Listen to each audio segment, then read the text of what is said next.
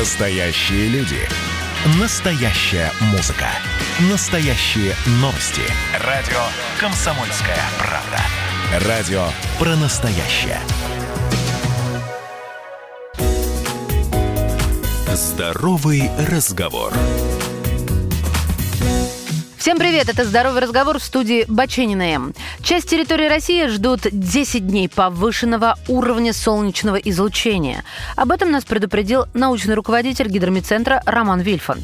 Повышенное солнечное излучение ждет жителей европейской части России и ряда южносибирских областей. Усилению влияния солнечных лучей на Землю способствует отсутствие дождей и пыли. Особо чувствительным к загару и солнечным ударам людям лучше оставаться дома, либо больше находиться в тени во избежании проблем с кожей и со здоровьем. Итак, напоминаю, индекс ультрафиолетового излучения уже сегодня, очень высокий, особенно на территории европейской части России и ряда южносибирских областей. Поговорим сегодня о влиянии солнечного света на наш с вами организм. Солнце необходимо для правильной работы организма. Ультрафиолетовые лучи способствуют выработке витамина D, без которого не сможет усваиваться кальций. Под влиянием ультрафиолета витамина D вырабатывается гораздо больше, чем можно получить его с пищей, и в таком количестве, какое необходимо организму. Это исключает передозировку.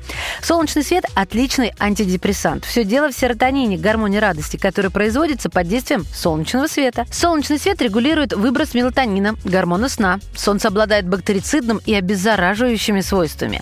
Солнечный свет улучшает работу мозга, ЖКТ, повышает иммунитет. Под влиянием солнца сосуды расширяются, насыщая клетки кислородом. Никакого коньяка не нужно. Обеспечивая быстрое заживление ран и ожогов. Но стоп! Не нужно бежать на улицу.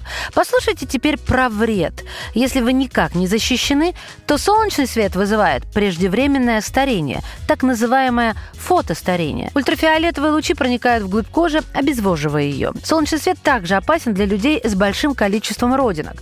Под действием ультрафиолета родинки могут мутировать в злокачественное образование.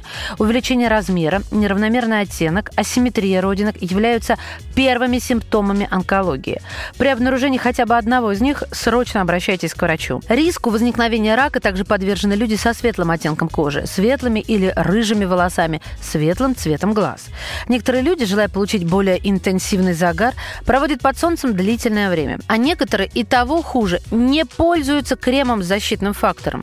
Есть риск обгореть, получить ожог. Кожа, кстати, помнит солнечные ожоги всю нашу жизнь. А в районе декольте, дорогие наши слушательницы, обгоревшая кожа отомстит вам, но только после 40 лет, краснотой, морщинами и пигментными пятнами. Напоминаю вам симптомы солнечного удара. Усталость, тошнота, головокружение, учащенное сердцебиение, головная боль. В худшем случае потеря сознания. При признаках солнечного удара нужно немедленно вызывать скорую помощь, переместить пострадавшего в тень, положить на голову полотенце, смоченное холодной водой. Если человек в сознании, дать выпить прохладной воды. Ультрафиолет может вызывать не только ожоги кожи, но и глаз, а также такие опасные заболевания, как катаракта, синдром сухого глаза и прочее. Если вовремя не начать лечение, есть вероятность частично или полностью потерять зрение. Людям с гипертонией и заболеваниями сердца также не стоит долгое время проводить на солнце. Это вызывает повышение давления, тахикардию, гипертонический криз и даже инсульт. Ну а как грамотно защититься от солнца, я расскажу в следующем подкасте «Здорового разговора». Берегите себя. Здоровый разговор.